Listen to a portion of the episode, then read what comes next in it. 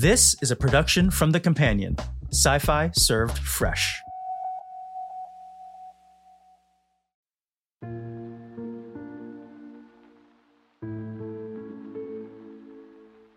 You're listening to The Companion's audio articles, a new series that features our best stories on The Companion. I'm Lawrence Kao. I grew up in Southern California, only 15 minutes away from Disneyland. As a kid, I didn't realize just how lucky I was. Every time I reached a certain number of hours of community service, making it onto the honor roll, or even just relatives visiting from abroad, I would find myself giving tours of the happiest place on earth.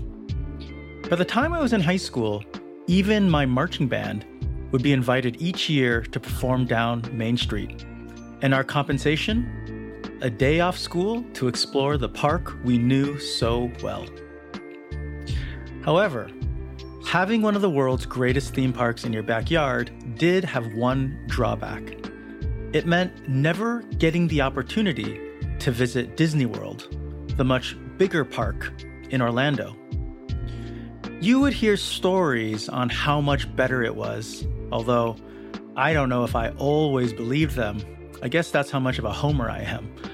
Nevertheless, I was left curious. One of those rides was this mysterious, mythical, out of place attraction and that's the story I'd like to tell you about today.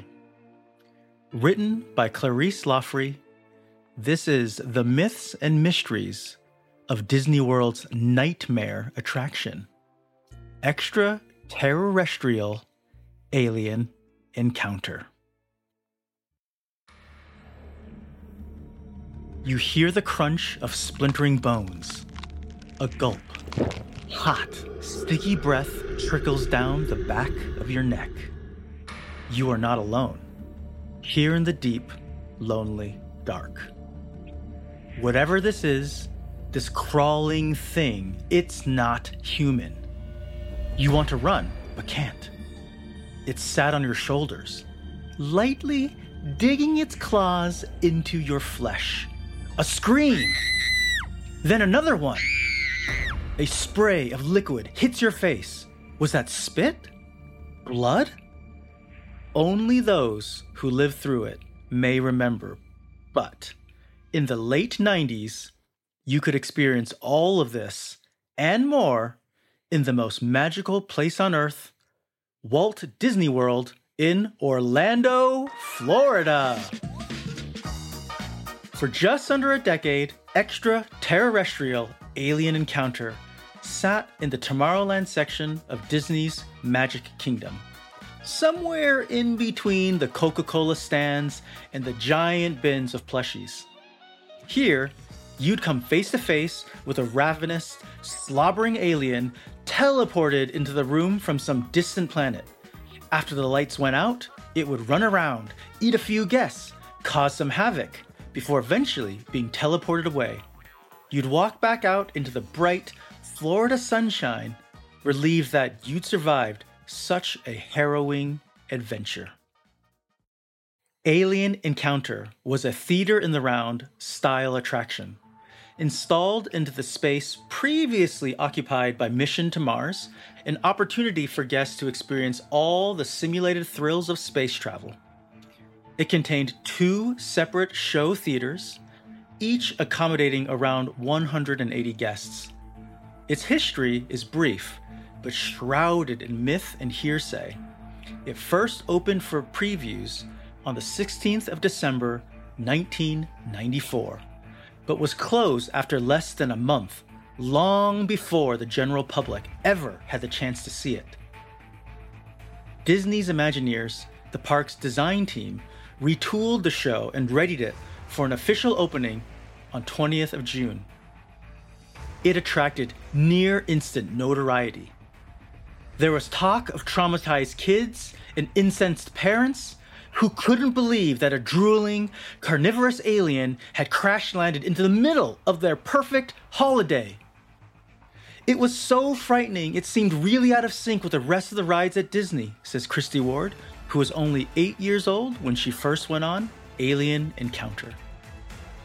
When you're six, the boundaries between what is reality and what is not are blurred, says Callum Barrel, remembering a family trip to the Magic Kingdom in 1996. On some level, I probably understood that it was all part of the gag, but any rational part of my brain was overridden by the sheer visceral and nightmarish elements of the attraction.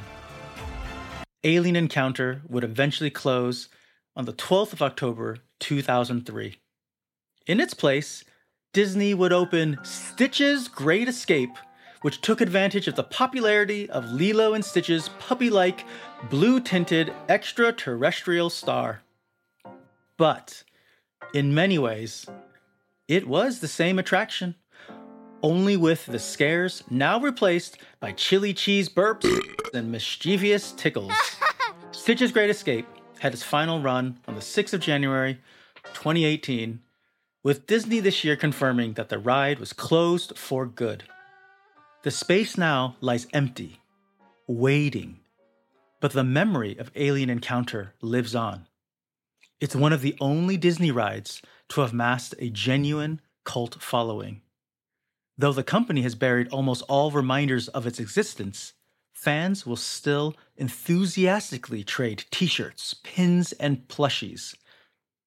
Disney's parks had never seen anything like it before, and they may never again. Alien Encounter may have been inappropriate, says Callum, but it had integrity. It wanted to make me cry, and it did. Terror Incognita. I have my own memory of Alien Encounter, or to be more specific, I have a memory of missing out on it. My family were on a Disney World trip at some point in the early 2000s. We'd come across an ominous looking building with its tall spire and darkness within. It stood out like a half gangrene thumb. The warnings plastered all over the entrance. A frightening theatrical experience. Loud noises, total darkness. Triggered a family meeting. My father, our designated lab rat will go in alone and report back. I'm not sure what my brother and I did in the meantime. Maybe we just poked around the gift store, but I do remember the exact moment my father returned. Ashen faced, his head shaking vigorously. We avoided all talk of Alien counter for the rest of the trip. And so, I've had to carefully construct an image of the ride from the various video recordings and written descriptions now tucked away on the internet. You would first arrive at the Tomorrowland Interplanetary Convention Center, where the ride is meant to take place, by invitation of an alien corporation known as XS Tech and its chairman, L.C. Clench. The queue, lined with screens detailing other scheduled events like the Championship Pet Show and the Walt Disney Company's Pan Galactic Stockholders Meeting. As always, the parks never miss an opportunity to break the fourth wall. An alien with a curved, elongated skull, a pre famed Tyra Banks, though her voice was dubbed by another actor, would then detail the history of XS Tech, the galaxy's leader in innovative high technology. Their slogan, Those Who Seized, already seemed to hint that something more nefarious could be at play.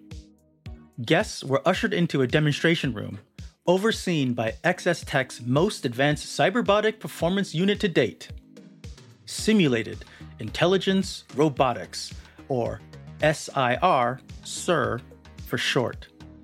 In Tim Curry's smooth, haughty tones, SIR would talk through a new teleportation system before pointing to Skippy, the day's guinea pig.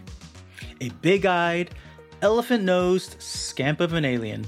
He'd sit in a glass tube off to the side and coo nervously at every beat of SIR's speech.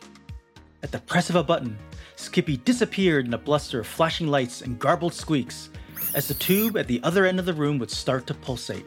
And voila, Skippy returned in barbecue form sizzled to a crisp. After tiring of the creature's protestations, Sir would teleport Skippy once more, leaving him in indefinite suspended animation. A set of doors would then open to a second circular chamber. Rows of seats were centered around a teleportation tube, much larger in size this time. Guests would be seated before harnesses descended from overhead. Here, we'd be introduced to two more XS Tech employees Spinlock and Dr. Femus. Their plan was to transport a guest not just across the room, but across the entire span of the universe. As machines scanned the audience for a suitable volunteer, there'd be a sudden interruption by Clench. You'd hear yelling in the distance as he stumbled into view, his sentences odd and hasty. He would be the one teleporting now. And it had to happen fast. Somewhere in the chaos, a lever was pulled and the teleportation signal passed through an unknown planet on its way to Earth accidentally picking up a hitchhiker. It was trapped in the tube now. As the fog cleared, its features would gradually come into view glowing eyes, razor sharp teeth, horns, pincers, spindly limbs, and two translucent wings unfurling like battle standards.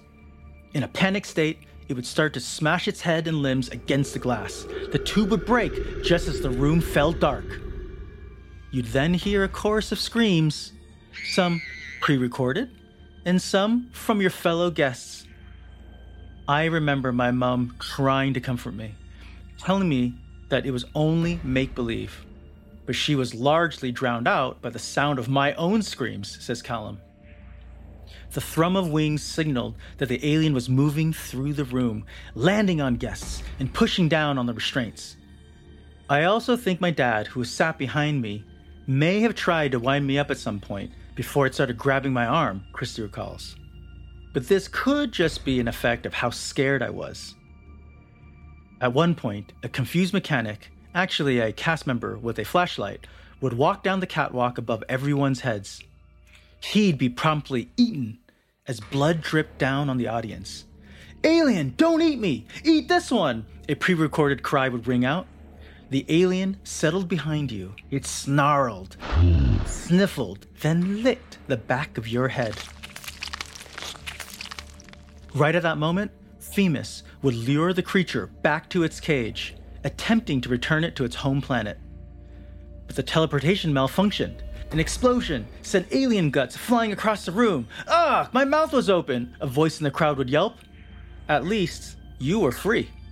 Alien Encounter was created to induce the feeling of pure terror, not the electric thrill of a roller coaster.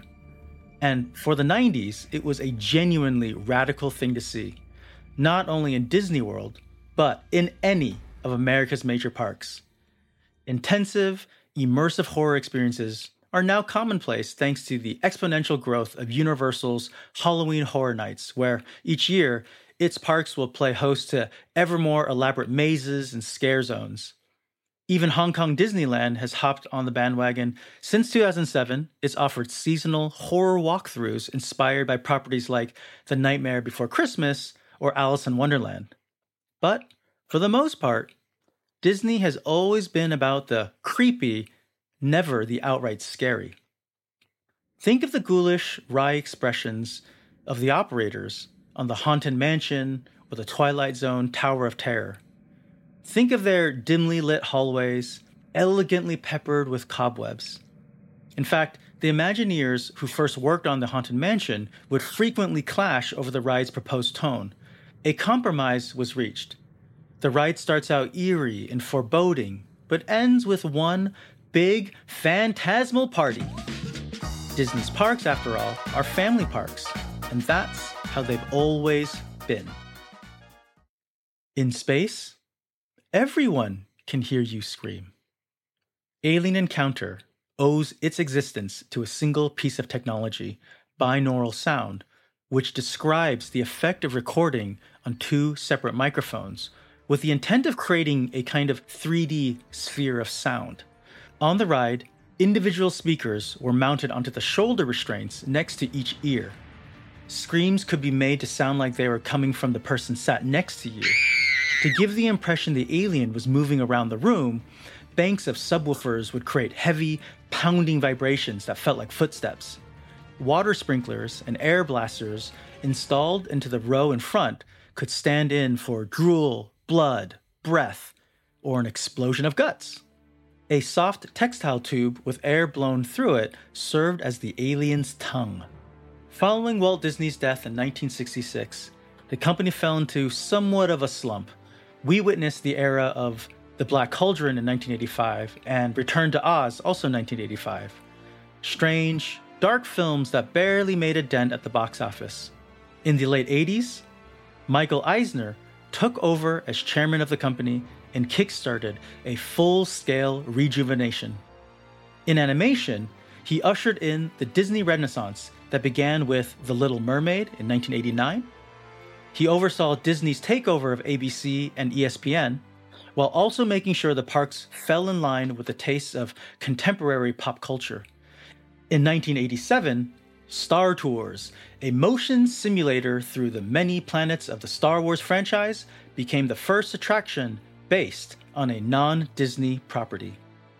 It was a massive hit, so Eisner naturally began to ruminate on what else its creator, George Lucas, could offer the parks, having already served as the executive producer on Captain EO in 1986, a 3D film headlined by Michael Jackson. At a meeting with the director alongside key Imagineers and executives, the idea of binaural sound was offered up an idea started to percolate. A sci fi themed haunted house attraction where the technology could be used to give the impression a monstrous alien was on the loose. Tom Fitzgerald, who served as the creative lead on Star Tours, was enamored by the concept and went away to develop it further on his own. Dan Molitor joined the project as its official writer in 1988, mere months after he'd first started working for Disney. I wrote dozens of scripts, created video animatics and mock ups, he tells me, after I reached out to him to ask a few questions about the behind the scenes process. I worked with the rest of the creative team to develop visual styles, special effects, sound design, and the design of what would become the final creature.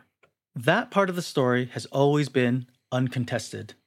It's the rest of Alien Encounter's history that's ended up riddled with rumors and half truths. Some say the concept for the ride originates from an aborted Nostromo attraction, which would have taken place inside of the iconic spacecraft from 1979's Alien, and outfitted guests with laser guns so they could shoot down xenomorphs, a little like Buzz Lightyear's Space Ranger spin, which exists today. The first iteration of Alien Encounter, then, was supposedly based on the film, though senior Imagineers were horrified at the thought of an R rated property in the parks. Others claim Lucas was behind a discarded storyline with a major twist that the extraterrestrial was friendly and only wanted to escape. In truth, Lucas had very little to do with Alien Encounter. He was busy with other projects and wasn't that interested, Molitor says. A copy of his script was sent to Lucasfilm for approval, though he's not sure that anyone at the company actually read it. The director's name only appeared in the ride's marquee as part of contractual obligations since he'd been in attendance during its initial conception. And while there was a version of Alien Encounter that included the xenomorph, it was neither central nor essential to the project's future. Largely because of the Disney MGM Studio project, which opened in 1989 and is now called Disney's Hollywood Studios. In Eisner's belief that the parks needed more IP based attractions, the company was actively pursuing outside IPs, says Molitor. When working on the initial concept, Fitzgerald crafted two different versions one that featured original characters, and one that could be built around Ridley Scott's Alien. The latter would have integrated Sigourney Weaver's Ripley in both video and animatronic form, as well as the Weyland-Yutani Corporation. But, as Molitor makes clear, both were pretty much the same and very close to what was eventually built. As time went on, Disney's efforts to accumulate outside IPs began to stall, largely because studios like Fox and Paramount had started to develop their own theme parks, and the alien concept fell by the wayside. The film had, however, already made its way into Disney World to the newly opened Disney MGM studios. Fox had agreed to let an animatronic xenomorph in Ripley appear as part of the Great Movie Ride, which transported guests through iconic scenes from films like The Wizard of Oz and Casablanca. The pair remained there until the ride's closure in 2017. Tomorrowland belongs to me. Alien Encounter was first proposed for Disneyland as part of its botched Tomorrowland 2055 renovation, which envisioned an intergalactic future awash with visiting aliens and strange candescent crystals. Here, Alien Encounter would have been wrapped in an imposing Art Deco facade, taking a cue from the biomechanical chimeras of H.R. Giger's imagination and featuring pillars that took the form of hunched, oppressed humanoids.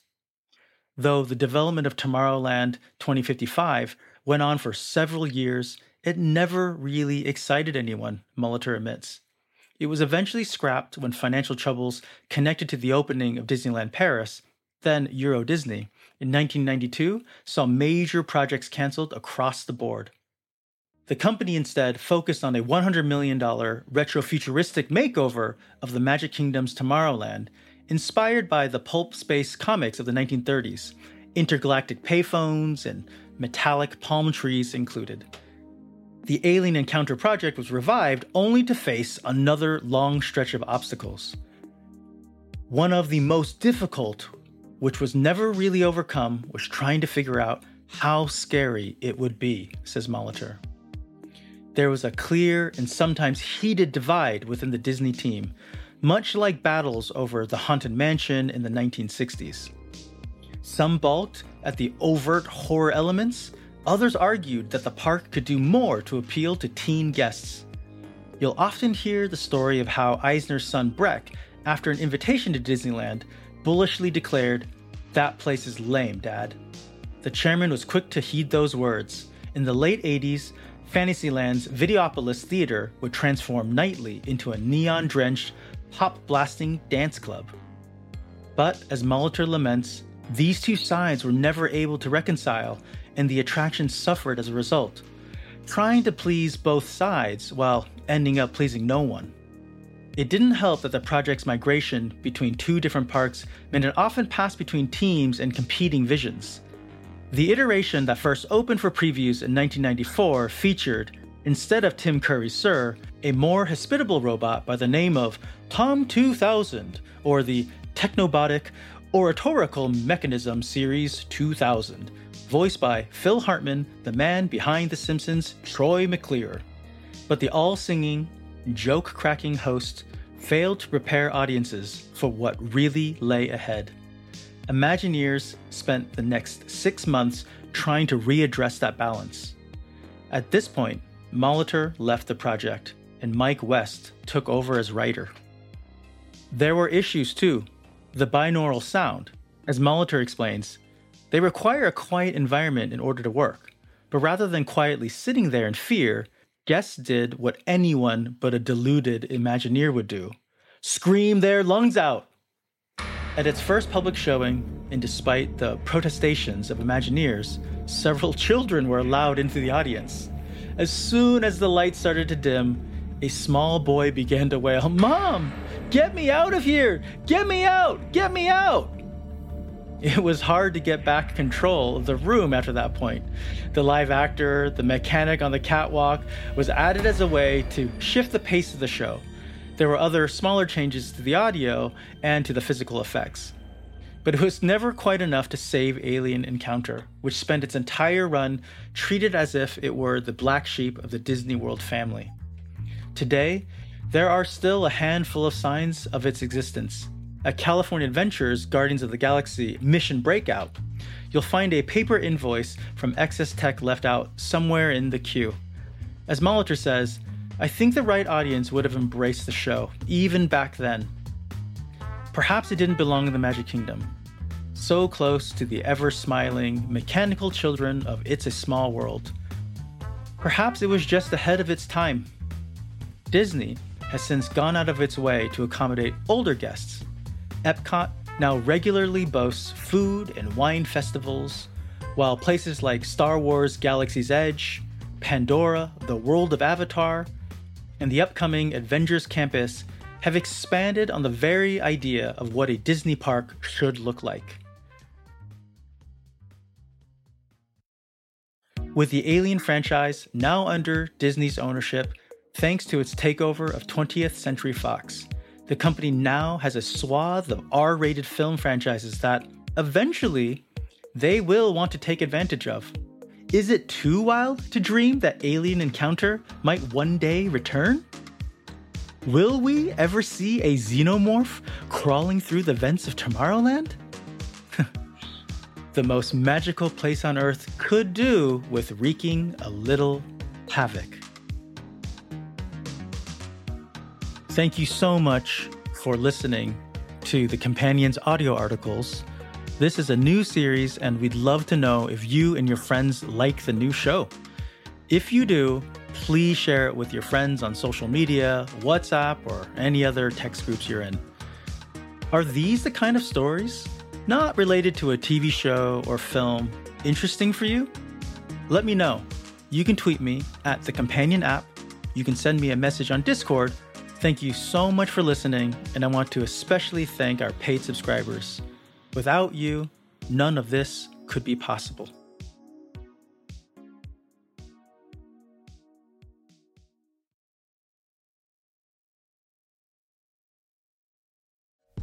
Hi there.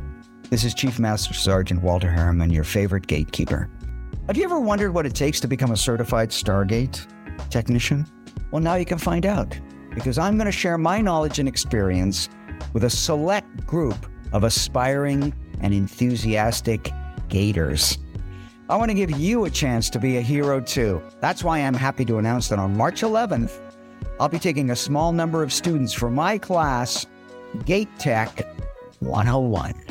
Tickets are on sale now at thecompanion.app slash events. You won't want to miss this because it's not just a Stargate Masterclass, it's a Stargate Chief Master Sergeant class. See you there. But for now, Chevron 7 is locked.